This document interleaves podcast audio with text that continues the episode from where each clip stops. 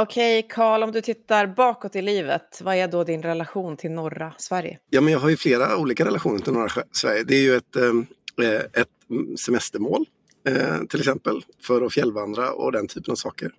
Eh, jag har ju haft anledning att jobba i norra Sverige i massa olika sammanhang eh, i kortare perioder liksom fram och tillbaka. Eh, så jag har ju nog varit i, jag tror jag har varit i varenda kommun norr om Dalälven och haft Oj. olika typer av... Eh, små inspel eller möten eller workshoppar eller föreläsningar eller sådär. Jag tycker väldigt mycket om norra Sverige. Så mm. jag har ju liksom, alltså ljuset och mörkret och liksom det föränderliga, det finns någonting som lockar. Mm. Jag delar det med dig faktiskt. Men vad associerade du till Norrland? För jag kommer ihåg att jag hade liksom lite en annan bild än jag har idag, om jag uttrycker mig så. Vad jag associerade till Norrland? Ja, någon sa, då, när du var yngre. Alltså... Min första egna liksom, riktiga reflektion över norra Sverige, det var ju när jag gjorde militärtjänstgöringen och blev uppskickad eh, till snön och mm. fick vara där eh, långt ut. Och då såg jag ju inte liksom, nästan några människor utan mest snö och vidder och så. Men det var ju en väldigt eh, stark upplevelse av ett... Liksom, ja, men hur, o- hur stort och hur spännande hela vårt land är och hur... Det skiljer sig så mycket på olika sätt och är lika samtidigt. Livslångt, en podd om lärande.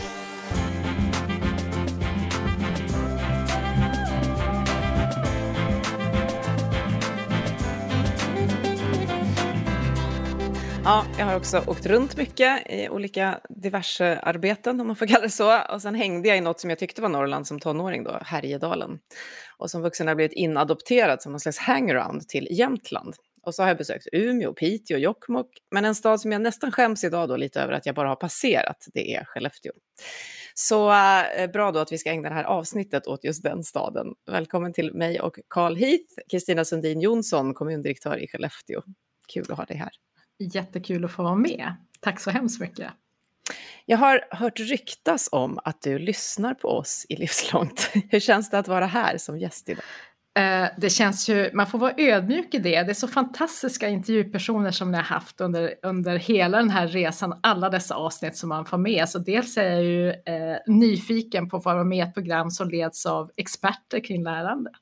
Eh, men sen gillar jag verkligen den här podden och eh, brukar lyssna på den regelbundet. För det är som variation också av, av människor som ni intervjuar på olika sätt. Vi har inte tagit hit dig som någon slags P R-trick, vill vi bara säga, utan vi är faktiskt väldigt, väldigt nyfikna på det som det ska handla om idag. Det kanske var en sån där liten grund i det här. Ja, vi får se vart det landar. Ja. Men jag vet ju att du brinner starkt och passionerat för just lärande. Mm. Hur, hur kommer det sig? Har du alltid gjort det? Nej, men det är... Jag tänker på något vis har jag fått med mig det här sedan barnsben. Det var en liten tråkig händelse sista månaden för min mamma som, som var väldigt gammal och gått bort. Och vi har faktiskt ägnat sista veckan åt att gå igenom hennes lägenhet och så vidare. Och det vi hittade då, det var en massa sådana här urklipp om allt möjligt. Så, och jag känner igen mig lite själv eftersom jag, jag läser väldigt mycket. Jag läser artiklar som jag vidarebefordrar. Så att jag har nog fått med mig det här sedan barnsben. Mamma hade en, ja, men hon hade ju en väldigt eh, liksom, låg utbildning, så sex år i grundskola. Hon var ju nästan nittio år när hon avled. Men hon hade med sig det här, läste vuxkurser på gamla dagar. Och liksom, eh, hon hade med sig den här nyfikenheten och det, det tänker jag har jag burit med mig. Det har präglat mig på något sätt och det, det försöker jag upprätthålla. Och min syster är likadan och vi kan dela artiklar mellan varandra och så vidare. Och jag tror att vi har det från, från egentligen både mamma och pappa. Jag tror vi känner igen det där, både du och jag, Karl. Ja, din mamma vet vi, har vi hört i podden. Och min pappa har jag nämnt flera gånger. Att det betyder väldigt mycket att få den där präglingen. Mm. Du ler, säger jag, Karl. Igenkännande. Ja, just den här, det du beskriver, Kristina, om att när man läser någonting, att inte kunna låta bli att också dela det vidare till någon annan. Så här, kolla här, jag, jag förpestar ju min omgivning ja. precis hela tiden på samma sätt, det vet Katarina. Har du sett samma här? här? Ja. ja, samma här. Och, och det, det, jag håller med dig, det är nog någonting som, som har liksom funnits där eh, på något sätt. Under, jag kan inte minnas hur länge. Ja. Sen har, tänker jag ändå att det här lärandet förändras över tid och så vidare. Men någonstans är den här kanske nyfikenheten. Att man, eh, man har växt upp i en sån miljö där man kan vara nyfiken på allt möjligt. Oavsett om det är hälsa eller, eller träning eller, eller samhällsfrågor. Att det, har burit, att det har följt med. Det mm. tänker jag. Och du beskriver ju då att din mamma levde livslångt lärande. Hon gick mm. i, i sex år i folkskolan, men sen så fortsatte hon bygga på, som vi så ofta pratar om, att det är det livslånga lärandet, mm. att lägga till och bygga på. Mm. Hur har ditt sånt tagit dig till där du är nu som kommundirektör i Skellefteå, som vi strax ska prata mer om som stad? Jag tänker att mitt lär- eget lärande har förändrats över tid. Jag säger att, liksom att jag är uppvuxen på ett sätt med, med människor omkring mig som hade det här som, som en liten livsnerv. Däremot tänker jag nog att om jag ska gå tillbaka till min skoltid, både grundskolan och även en gymnasiet och sen även universitetet, så tänker jag att jag anammade nog inte riktigt det här att lära för livet. Jag var nog den här duktiga flickan som läste för betyg och liksom det var det som var det viktigaste. Och jag tänker att även sen när jag läste på universitetet och tog min universitetsexamen, jag läste ju den parallellt medan jag samtidigt jobbade. Och då var det också de här poängen jag ville åt. Det var liksom, det var examen på något vis jag ville åt. Och, och, och det var sen kanske när jag då började arbeta som jag faktiskt, ja men, verkligen kom in i det här med att lärande sker på jobbet. Lärande sker liksom i samarbete med andra. Lärande sker liksom i utbyten. Och sen har jag nu kunnat tillämpa de här kunskaperna som jag har läst via universitet eller gymnasium och så vidare genom att då gå tillbaka och se, ja men aha, det var så det var. Så att det har nog varit på något vis i olika faser över livet. Mm. Och om du då tittar på din vardag idag med allt det där lärandet och mm. erfarenheterna med dig eh, som kommundirektör för en stad i Sverige som just nu ja, men nästan alla pratar om. Mm. Hur har det förändrats på, jag vet inte, sju, åtta år? Hur har liksom din vardag och din tillvaro, eller är det kanske ännu längre tid vi eh, behöver titta på?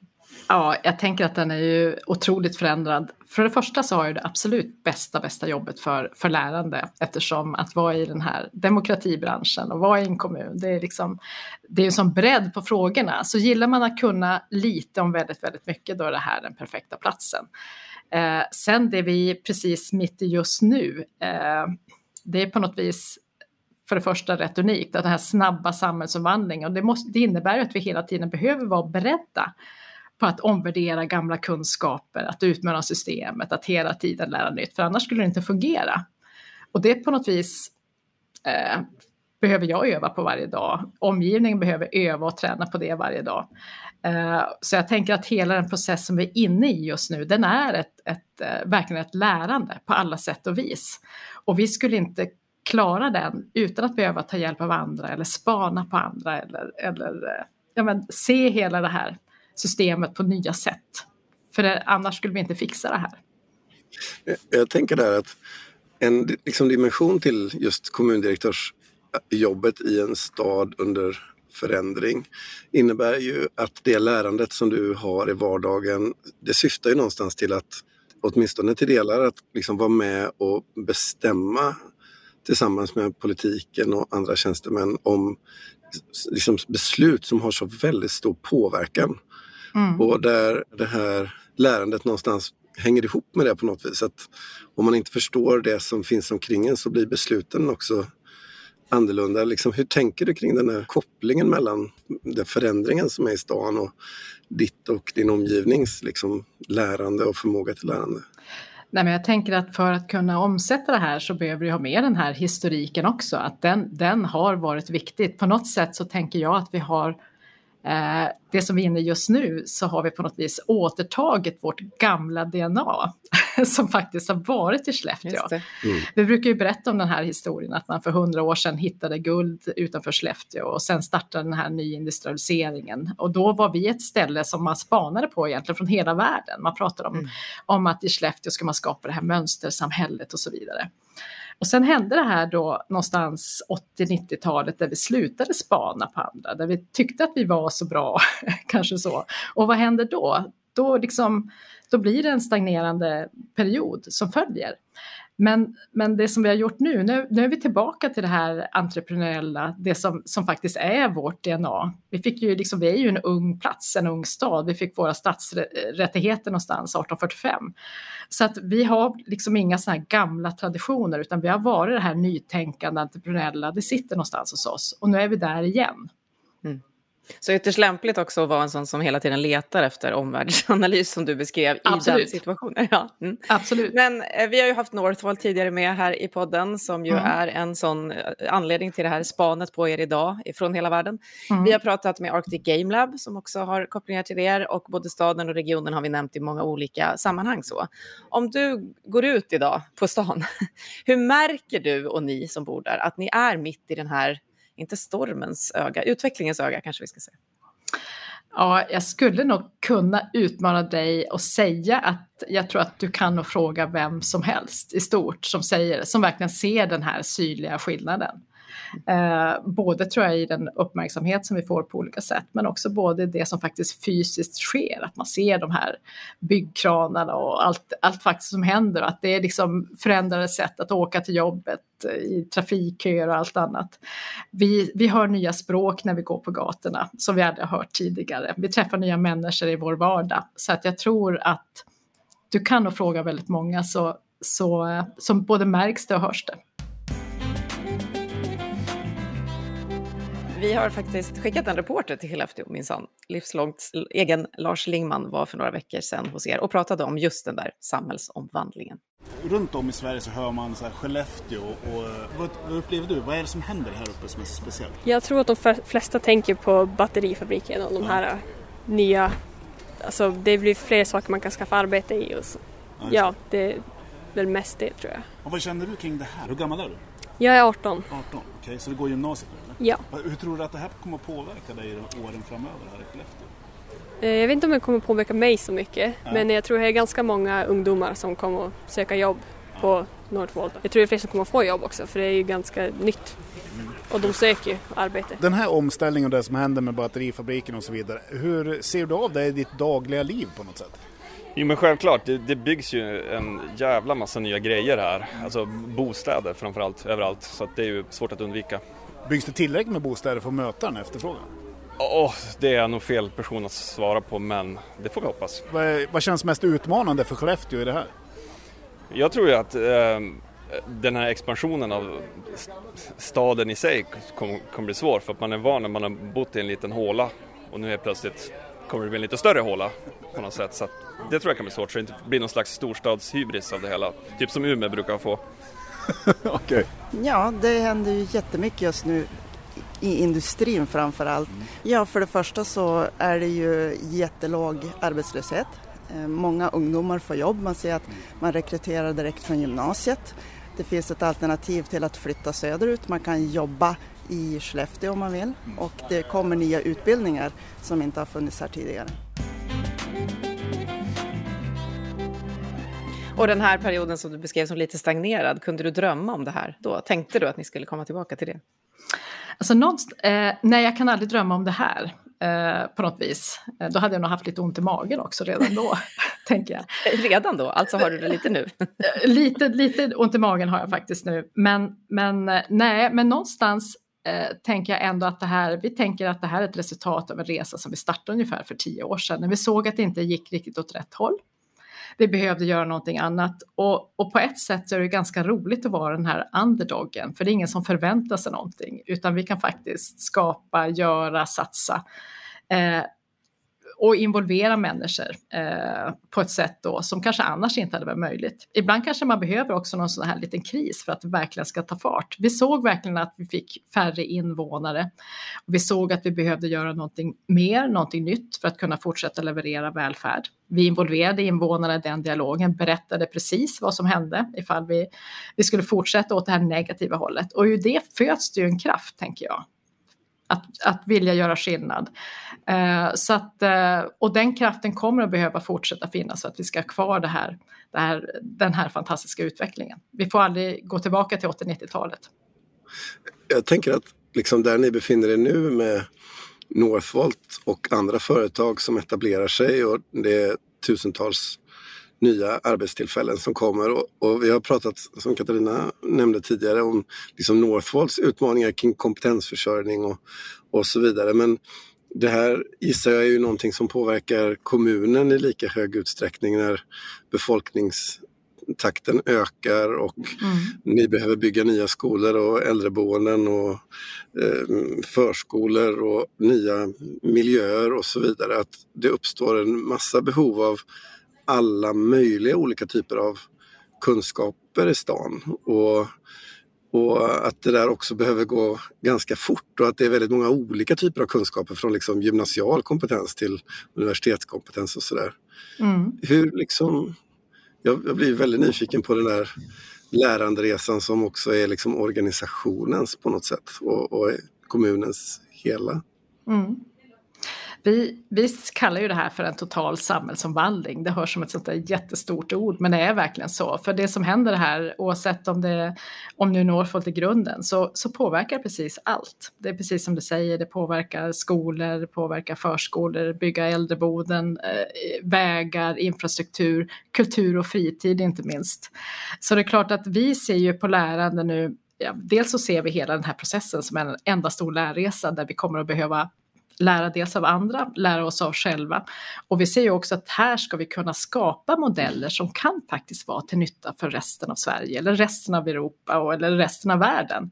Och vi ser just att vi kommer att behöva eh, under den här tiden kunna skapa eh, jag menar, ett modulbaserat lärande där man kanske behöver lite av det eller lite av det. Alltså, och blanda det här. Och här är ju systemen inte riktigt anpassade, så det här tänker jag att vi kommer att försöka pröva oss fram. Mm. Både tillsammans med universiteten, lärosäten, tillsammans med vår egen gymnasie, liksom vuxnivå. Alla de här delarna kommer att behöva samverka. Mm. Men vi har inte riktigt svaren än, utan vi provar oss fram just nu med, med olika tester och olika modeller. Och vilka tänker ni att det blir viktigast att samverka med?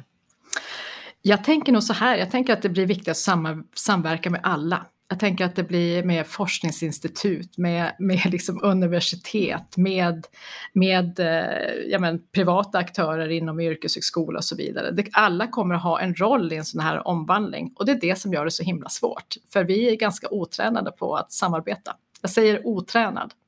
Just det, du väljer det uttrycket. Jag förstår, ja. Jag frågar ingen minut. Ja, det behövs mer eh, praktik där. Mm. Mycket, mycket mer praktik.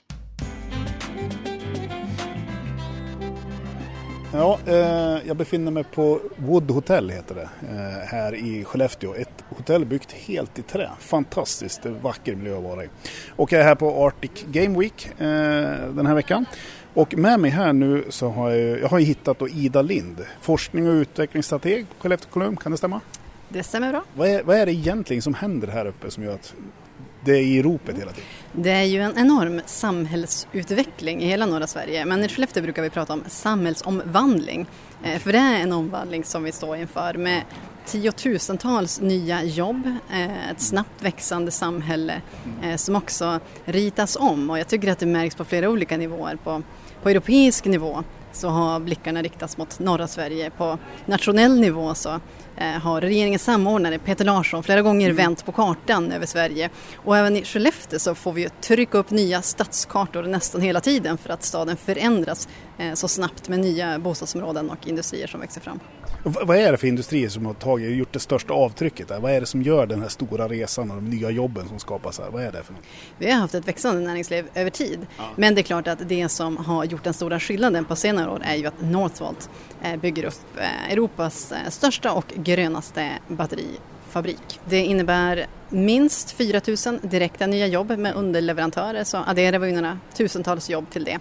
Och sen de kringeffekter det ger i övriga samhället, så där är vi ju direkt uppe i tiotusentals nya jobb. Kommunen åttio tusen invånare eller? Vi har legat stadigt på ungefär sjuttiotvå tusen invånare över tid. Men nu ser vi att det börjar förändras. Och vi är ju också i det som händer helt beroende av en inflyttning. Det är ju en arbetslöshet här som är ungefär lägst i hela Sverige. Så att vi behöver ju personer som kommer från andra delar av Sverige och världen som flyttar hit och bidrar till att skapa det här nya samhället som vi tänker oss. På flera olika sätt märker man ju av det här i sitt vardagliga liv. Dels såklart för att det byggs väldigt mycket överallt. Gator är avstängda och det dyker upp nya bostadsområden och skolor lite var helst. Så det är ju ett sätt man märker på. Ett annat sätt är ju tydligt den här inflyttningen som, som vi ser, som såklart påverkar bostadspriser, men också att det blir en mer internationell mix av invånare. Jag skulle säga att det, det är någonting som vi inte har sett tidigare på samma sätt, men det är ju en, en stark inflyttning från andra länder. Jag tror att på Northvolt har man idag ungefär fyrtio olika nationaliteter. Vad, vad tror du, i den här omställningen, vad är det mest utmanande för Skellefteå? Kompetensfrågan är ju såklart viktig, mm. och den är viktig nu på kort sikt, men den är också viktig över tid, så den jobbar vi väldigt mycket med, såklart.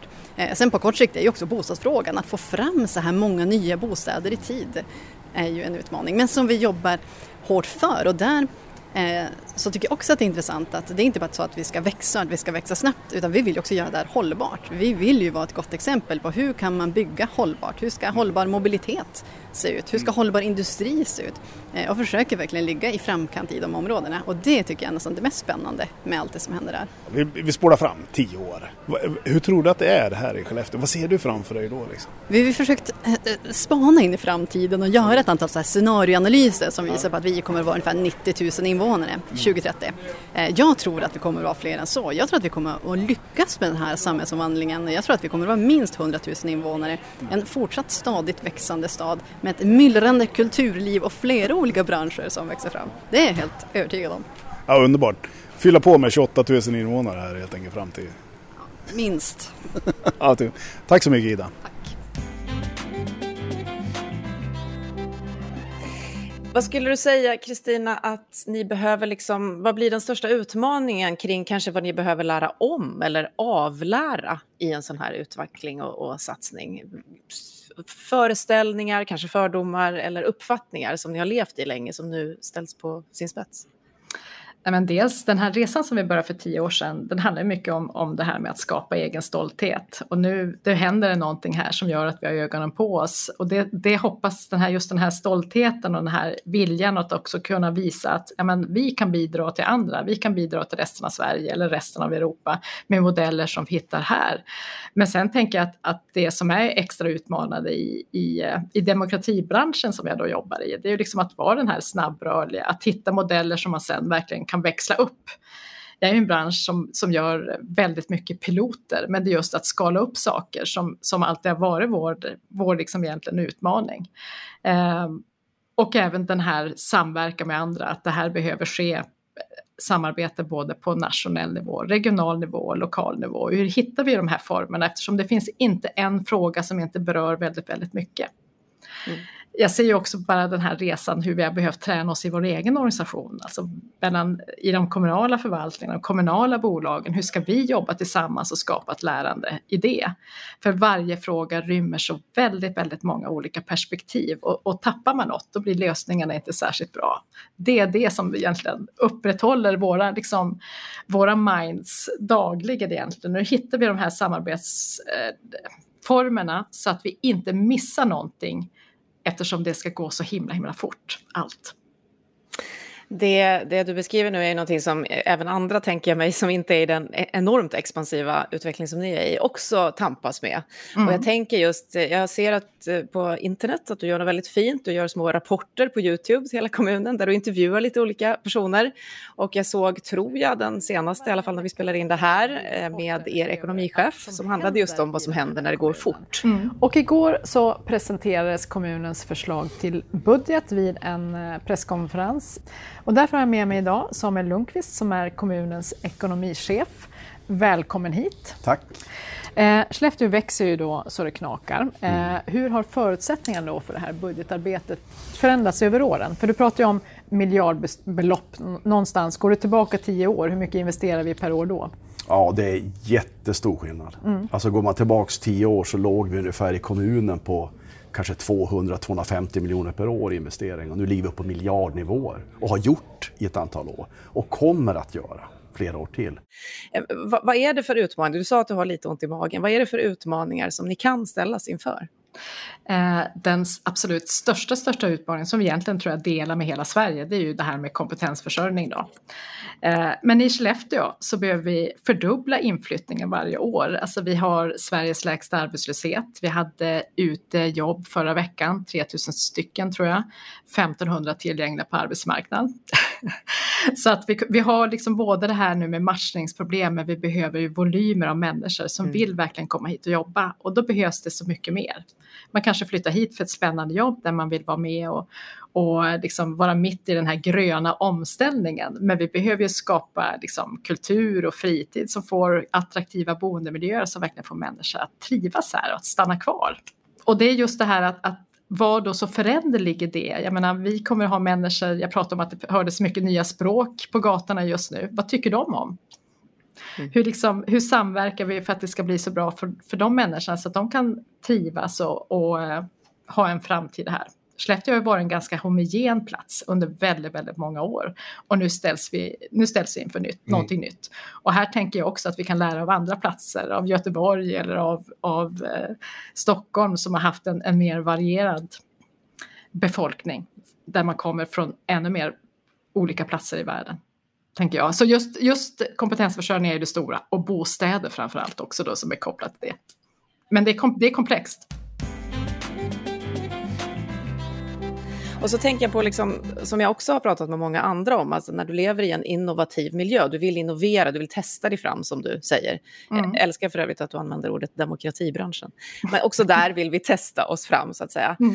Och ibland när man gör det så finns det ju så mycket regelverk och annat som kommer i spel. Skellefteå fick ju också faktiskt en bot för några år sedan, ett par år sedan, för att man testade sig fram inom skolan. Man ville mm. göra en, en test med ansiktsigenkänning för att effektivisera närvaro och så. Och då förvaltningsrätten slog fast att det kan man inte göra. Hur, hur förhåller ni er till det där? Ni vill framåt, ni vill testa nytt, men det finns mycket att ta hänsyn till då. Jag tror att det finns, naturligtvis ska vi följa lagar och regler, och så det är en del i det här att, att upprätthålla också ett förtroende för offentlig sektor, att man ska kunna lita på att vi gör rätt. Samtidigt är vi i ett läge nu där det, hela samhället förändras ju så otroligt snabbt.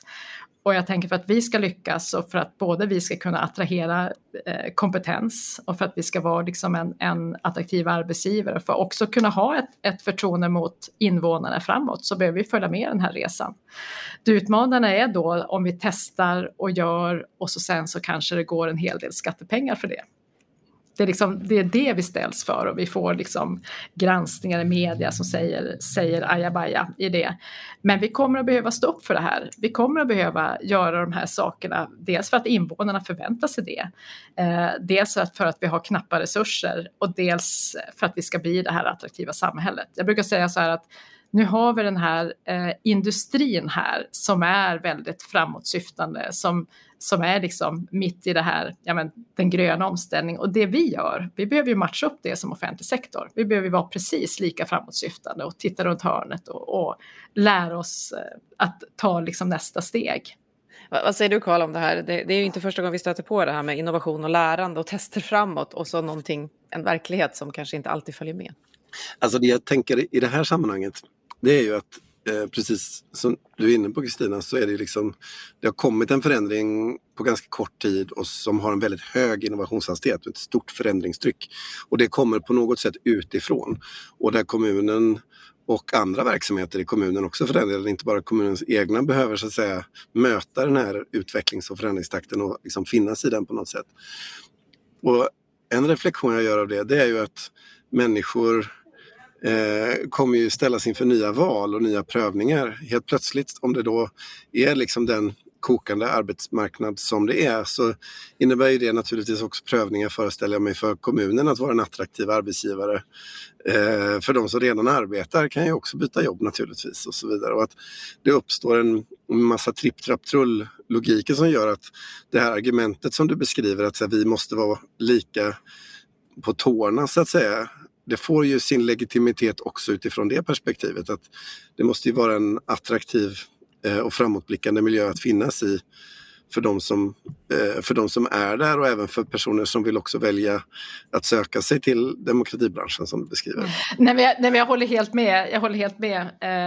Jag tänker att det är en sån viktig del att vara en en plats som, som andas framsynthet, som andas framtid på något vis. Och då är ju faktiskt offentlig sektor som har en sån bärande del av samhället. För mig är fortfarande alltså förtroendet för offentlig sektor, det är, en, det är en del i hur gott det är och väl att leva i ett samhälle. Det är en väldigt bärande del. Och då måste vi också följa med utvecklingen. Vi måste vara nära invånarna, vara liksom de förväntningarna eh, och, och hela tiden då utvecklas i det. Så för mig är det ju här en viktig del av ledarskapet idag som bara blir starkare och starkare. Att följa med, utvecklas, lära, lära av varandra. Är det någon konkurrens i den där demokratibranschen? Jag tänker, du sa att ni kan lära av Göteborg och Stockholm och så, men nu byggs det ju mm. till exempel batterifabriker och det liksom expansiv utveckling förväntas i fler städer. Och ni behöver då inflyttning till er. Hur, hur tänker man där mellan städer i Sverige till exempel? Det som är jättebra i demokratibranschen det är att vi är ändå, vi delar, vi delar kunskap. Så vad som händer nu när det byggs nya fabriker i exempelvis Båläng och Göteborg så innebär det att jag har jättemycket kontakt med mina kollegor där. De är nyfikna på vad har ni gjort i Skellefteå som vi kan lära av, vilka misstag har ni gjort, vilka bra saker ni har gjort. Och jag liksom är nyfiken på vad, vad är deras nästa steg. Så vi har ju enormt utbyte just nu. Vi har ju massa kommuner som kommer hit eh, till Skellefteå för att se vad vi har gjort här. Och vi behöver också liksom besöka andra för att se eh, vad är, vad är de med det, ert nästa steg, eller deras nästa steg. Till exempel har vi ett utbyte med liksom, Göteborg nu, hur man gör för att locka och attrahera människor från andra länder. Vad har de gjort? Allting växer. Byggs överallt. Kulturhus har vi fått. Ja. Jättekul. Ja, ett jättestort kulturhus i trä där. Ja, precis. Jag har bott där en natt. Superhärlig miljö, verkligen. Superhärlig. Hur märker ni av den här liksom, grejen på något sätt i era vardagliga liv här? Ja, ett nytt kulturhus har ni fått. Jag vet inte om det är knutet till batterifabriken i och för sig. Men... Alltså batterifabriken skulle jag inte säga att jag märker av så mycket. Det är som på andra sidan, både där vi bor och där jag jobbar. Men i övrigt mer restauranger, mer... människor, mer saker, mer evenemang. Så, det är kul. Ja, men jag jobbar som elektriker, jag känner av byggbranschen. Så att det byggs ju som bara den. Eh, om ni tänker nu så här om, om tio år, bor ni kvar i Skellefteå då? Ja. Ja, det gör vi. Det gör vi. Jo. Hur tror ni det? Tror ni att det är någon skillnad här i Skellefteå då? Jag gissar att Skellefteå kommer att vara ungefär som Umeå. Alltså att det, det kommer att växa, det kommer att flytta hit massor med folk. Mm. Det kommer att bli en en liten storstad ah, på så sätt. Ja, ah, det tror jag också. Ja. Nej, men det, det, det jag har tycker mig höra är att det har mycket av, eller det jag ser, att jag reser ju också till Skellefteå och mm. det finns ju aldrig hotellrum. Ja, just det. Så hotellpriserna har gått upp något enormt senaste tiden och ja, det tänker jag beror på det jag också ser på gatorna, att det är mm. människor från hela världen som helt plötsligt ja. befinner sig i Skellefteå av alla ställen. Skulle du kunna tänka dig att flytta till Skellefteå? Tyvärr, nej. Det, det, det, det kommer jag nog inte göra. Jag, nej, men jag är från Piteå från början. Aha, okay. eh, och skulle jag flytta hitåt, då skulle jag nog flytta till Piteå. Bara av princip. Det känns bäst. Men, eh, men det är inget fel, jag skulle, jag skulle säga det. Det är inget fel att flytta till Skellefteå. Vad, hur liksom, tar ni temperaturen på hur invånare och medborgare hos er känner? För en utveckling kan ju kännas fantastisk, men den kan ju mm. också, som du sa, ibland ge lite ont i magen eller vara lite läskig, eller man kanske inte hänger med på olika sätt. Vad vet du och ni om hur människor känner för den här utvecklingen just nu? Eh. Vi gjorde faktiskt en undersökning för något år sedan där vi faktiskt frågade om vad, alltså vill man se en förändring, vad tycker man om det? Och vi hade fantastiskt höga, jag tror det var nittiotre procent som sa att de faktiskt var positiva till att Skellefteå förändras. Men det tror jag hänger samman med just att vi har under den här senaste decenniet involverat människor, varit nära, frågat dem, berätta egentligen också vad som händer om vi inte skulle ha haft den här utvecklingen. Berätta vad, vad som händer med välfärden då och så vidare. Så att jag ser, jag tror att det, det är en av anledningarna till att man är så pass positiv eh, till det här. Sen behöver vi hela tiden följa framåt naturligtvis. Det kommer att komma nya utmaningar som följer med en sån här snabb förändring. Som, sådana, sånt som inte var vana tidigare. Eh, allt ifrån kanske trygghetsfrågor, allt ifrån eh, jag menar, ovan att möta nya människor från andra länder. Hur liksom det här med sociala, den sociala hållbarheten som kommer att vara jätte, jätteviktigt. Så att jag tror inte vi ska förlita oss på nittiotre procent positiva siffror för, för ett år sedan, utan vi behöver vara jättenära och följa det här hela tiden. Ja, för det kan ju kräva en del av människor också, liksom i allmänhet medborgare, i lärande och förändring och avlärande, precis som du säger. Absolut. Och jag tänker att både, både näringslivet här nu som verkligen börjar se den här snurren på arbetsmarknaden, och även vi också eh, som, som börjar se hur verkligen jobbet är att, att eh, ja, men, få till den här med kompetensförsörjningen. Eh, där fortfarande så gäller det här samarbetet, att vi behöver vara nära varandra, vi behöver dela liksom erfarenheter, vi behöver dela lärande för att det här ska lyckas överhuvudtaget. För det kommer att vara obekvämt under den här resan. Det här, jag brukar säga, det här är en otroligt guppig väg eh, där vi liksom kommer att göra massa misstag under det här, och då gäller det att vi har liksom dels den här visionen, jag är själv ganska vision, visionsdriven, dels den här visionen framåt. Eh, Men också att vi faktiskt delar med oss både det som inte gått bra och det som har gått bra. Jag tänker en dimension i detta, just när det kommer till de som bor och lever i Skellefteå och de som flyttar in. Det är ju att den här förändringen innebär ju att många människor behöver ny kunskap som vuxna. Det kan ju handla mm. om allt ifrån specialistkompetens för att kunna jobba i något av de nya bolagen. Men det kanske också handlar om, om någon form av vuxenutbildning för att möta en ny tjänst i det offentliga. Eh, sen har vi ju hela frågan om, om S F I och eh, många som flyttar till eh, kommunen som inte talar svenska och så vidare. Och jag föreställer mig att liksom utifrån ett kommunalt perspektiv, när man pratar om utbildning och man pratar om lärande, då pratar man väldigt ofta om ungdomsskolan och liksom förskolor och grundskolor och, och gymnasier, och det är naturligtvis jätteviktigt. Men komvux och vuxenutbildningen är ju också en del av liksom det kommunala åtagandet mm. eh, någonstans. Ser du en liksom förflyttning eller förändring i liksom hur ni ser på de här olika delarna av er, era utbildnings liksom Eh, verksamheter som en konsekvens av de här förändringarna som är i stan? Absolut.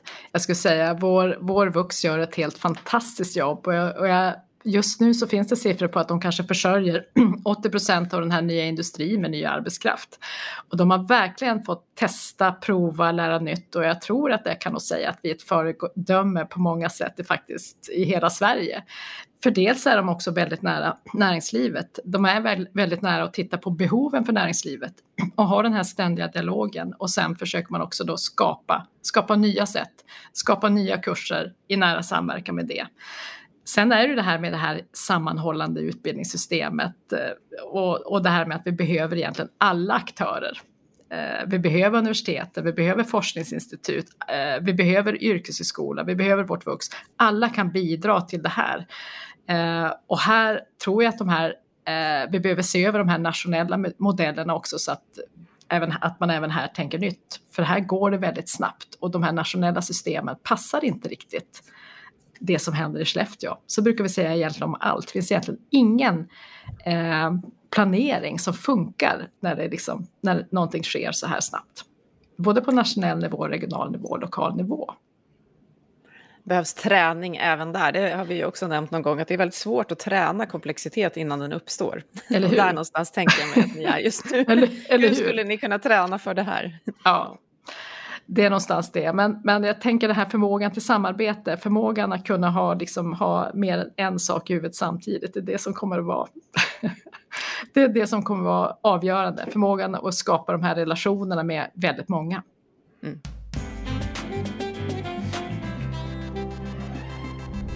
Ja, nu befinner vi oss i taxin på vägen ut till flygplatsen, på vägen hem från Skellefteå, och vi sitter i taxibilen här med en taxichaufför. Vad heter du? Alexander Granlund. Ja, men vad är det som händer här uppe i Skellefteå egentligen? Ja, det ja, växer ju. Det kommer ju mer jobb, och då kommer det ju mer folk, så det blir ju mer jobb där runt om. Så att allting ändras ju om. Så att saker blir dyrare och det blir mer folk. Hur blir det påtagligt för att det är en sån här omställning här? Som nu när jag kör taxi så får jag ju mer som vanliga resor, för vanligtvis har vi ju mest skolresor och sjukresor om det inte är helg. Men nu med Northvolt och sånt så blir det ju mer resor dit, och man, det kommer folk från mer utifrån, och det är inte bara är folk som är uppvuxna här. Eh, bor du kvar i Skellefteå om tio år, tror du? Ja, mest troligt. Det blir nog inte förflyttat så mycket nu. Försöker fundera lite, Skellefteå om tio år, liksom. Hur tror du att det är det här då? Vad tror du har förändrats? Hur, hur, Hur är känslan här då? Hur ser det ut här då? Det känns ju som det kommer ju inte vara det här lilla, lika lilla, utan det kommer vara mer som en riktig stad och inte bara en liten stad. Det är ju som bra nu när Skellefteå växer att vi får mer grejer än bara hockeyn. Tidigare har det ju som bara varit hockeyn som har varit det stora, men nu har vi ju Kulturhuset och Northvolt och vi börjar som få mer saker. Före tänkte man kanske på hockey en del när man hörde om Skellefteå, hörde vi taxichauffören Alexander säga. Nu också på batterier, han var lite nöjd över det. Han tyckte det var lite tråkigt om det bara var en sak. Spelindustrin har jag nämnt förut också. Den här nya guldåldern som då är nygammal, som ni har återvänt till, ert D N A som du beskrev, Kristina. Vad tror du att det här kommer innebära för er på sikt för Skellefteå? Den här guldåldern, det brukar vi själva säga då, då kanske man kopplar ihop det med Klondike, och Klondike gick ju inte så riktigt bra, så vi försöker hitta nej. nya vi försöker liksom hitta nya, nya uttryck. Eh, nej men vi tycker att det här är ett långsiktigt arbete som vi har jobbat med väldigt länge. För oss kom det här egentligen inte som en överraskning, alltså våra företag hade gått bra under, under en under en lång tid, men, men på lång sikt så kommer ju också vilja verkligen växa hållbart oavsett om det gäller både ekonomiskt, klimatmässigt eller socialt. Och det är ju så att, att öka antalet människor, det är ju egentligen inte ett ändamål i sig, utan det är också, det handlar ju på något vis om att tillföra någon sorts funktion i samhället också som vi har saknat, det vill säga få också in mer unga människor, apropå det här med demografi och annat. Uh, och det är ju, tittar vi historiskt så är det ju så att allt för många unga människor har faktiskt flyttat från Skellefteå och, och, och så har det sett ut på många mellanstora orter egentligen i hela Sverige. Uh, vi är ju absolut inte ensamma om den utmaningen, men med en ökande befolkning så kommer med automatik förhoppningsvis fler unga att bosätta sig i Skellefteå, och vi behöver verkligen de här unga också som en del av vårt kulturliv, en del av vårt samhälle, likväl som en del i arbetskraften och naturligtvis en del av skattebasen. Eh, så att jag hoppas att på sikt kommer det här innebära att vi ska växa hållbart när alla grupper också finns representerade i demografin. Alltså det är en väldigt viktig del eh, för, en, för en plats som ska nå en, en utveckling. Och jag hör ju att ni tänker helhet. Vi hörde också någon som vi pratade med som sa, hur, hur har Skellefteå förändrats? Ja, vi har fått ett nytt kulturhus.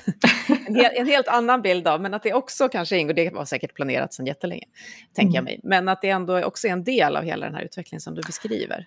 Ja, jag tänker kulturhuset för mig, framväxet av kulturhuset Sara, för mig har det på något vis, det är den yttersta symbolen för också hur... Eh, både bekväm och obekväm den här resan kommer att vara för Skellefteå. Det har varit eh, ett, ett hus som har växt fram under, eh, ja men, många har ifrågasatt liksom, eh, ja men, själva satsningen. Många har haft oro över alla dessa verksamheter, hur de ska kunna, dessa kulturverksamheter ska samverka i det här huset. Det har varit lite bråk och det har, det har varit både positivt och negativt. Men på något vis så är det där symbolen för hur Skellefteå kommer att vara. Att man kommer att behöva möta alla dessa eh, delar, och att det kommer också finnas något positivt i, i ja men, till och med konflikter som man sen kan lära sig av och gå vidare. Mm. Vi delar en del av, vi har faktiskt också ett precis sånt kulturkvarter i min stad, Örebro, ah. som har växt fram med lite liknande resa och nu är en stor mötesplats. Så det var fint att tänka på det som en symbol, tycker jag. Mm. Men då bygger ni verkligen något nytt för Sverige och för världen när vi tittar på vissa delar av industrin till exempel. Det finns stora mm. förväntningar på all utveckling och all nytta som det här ska skapa. Pallar ni trycket? Eh, ja, vi kommer att palla trycket. Men det kommer inte att bli lätt. Men jag tänker just att det är den här tillsammanskänslan som vi försöker skapa. Det vill säga att alla ska vara med på den här resan. Och att vi, och att vi är också väldigt tydliga med att vi klarar inte det här själva. Det är ingen kommun som fixar det här. Utan det här, det här behövs verkligen samarbete på alla nivåer. Eh, både Sverige, både liksom nationellt, regionalt, lokalt som jag, som jag nämnde tidigare. Men det krävs också ett väldigt stort samarbete här i Skellefteå. Och det, och det skapar den här tillsammanskänslan och, och att, att se det här målet, det vi faktiskt ska nå, att se vår, vår vision, det är ju den känslan som vi behöver bygga in så att alla strävar dit. Sen kommer det inte det vara enkelt, men, men jag tror också att vi får ha väldigt... Vi får ha en hög grad av fördragsamhet också med varandra, tänker jag. För det kommer inte vara enkelt, men man får ha just den här tilliten till att, att tillsammans ska vi fixa det här. Vad är nästa sak på din egen läranderesa som du har konstaterat att du behöver ta dig till livs för att navigera i detta nya vatten? Nu ska jag göra reklam för er igen. Min egen, egen jag hörde liksom, jag lyssnade på en, en person som pratade om, om en utbildning, att liksom det här med lärande. Hur lär man sig att bli liksom en lärande person? Så att jag tänker nog satsa på en sån sak tillsammans med min ledningsgrupp faktiskt. Det blir en så här härlig nystart i hösten. Vi pratade om Learning How to Learn-kursen yes. med Nox och Helena. Förstår yes. jag att du menar. Mm. Ja, vad härligt. Eh, vi hörde Lars fråga, hur ser det ut i Skellefteå om tio år? Som Umeå svarade någon. Är det, jag vet inte om siktet är inställt där, men vad tänker du om den frågan? Hur ser det ut i Skellefteå om tio år? Eh, jag tänker att i Skellefteå om tio år, ja men dels så är vi ju fler människor. Vi är människor från... från eh, alla olika delar av världen som faktiskt bor och lever här. Och jag tänker att vi är fortfarande på en resa om tio år. Det vill säga, min förhoppning är att vi inte är klara om tio år. Utan att vi är på den här läranderesan och kommer att så att vara i decennier framåt. Eh, att vi är en plats där människor eh, vill engagera sig. Där människor vet att det är samarbete som, som leder till bäst utveckling. Och också att vi är en plats som, som låter talas om sig. Vi pratar mycket om, vi pratar mycket om norra Sverige där vi startar i inledningen av det här programmet. Och Skellefteå kommer att vara en viktig del. Men det är också allt andra som händer i norra Sverige just nu. Det är ju verkligen fantastiskt. Man pratar lite grann om den här upp- och nervända Sverigekartan. Och jag hoppas verkligen att... att det ska inte finnas ett Norrland eller, och ett södra Sverige. Utan det ska finnas ett Sverige där alla kan bidra på, på olika sätt och vis. Men inte utan att man blir lite sugen på att flytta. Du är så eh, välkommen. Ja, tack. Vi behöver så många fler, både du och Karl. Välkomna. Tack så hemskt mycket. Jag tänker att ni också kan, till, jag vet pinsamt nog inte vad ni har för kommunslogan just nu, men Sveriges lärande stad kanske kan vara något framåt. Eh, själva var, platsvarumärket är ge idéer plats. Och är inte det fantastiskt? Funkar ju för den där resan framåt. Eller hur? Också, märken. Ja, eller hur? Mycket, mycket bra. Stort tack Kristina för att du var med, kommundirektör i Skellefteå, och för att du kom till Livslångt och berättade om er superspännande utveckling av regionen, staden och allas vårt liv egentligen. Jag är så glad att jag fick vara med. Stort tack. Tack. Du har just hört Livslångt, en podd från RISE om allt det där man lär sig i livet. Vi hörs om en vecka igen.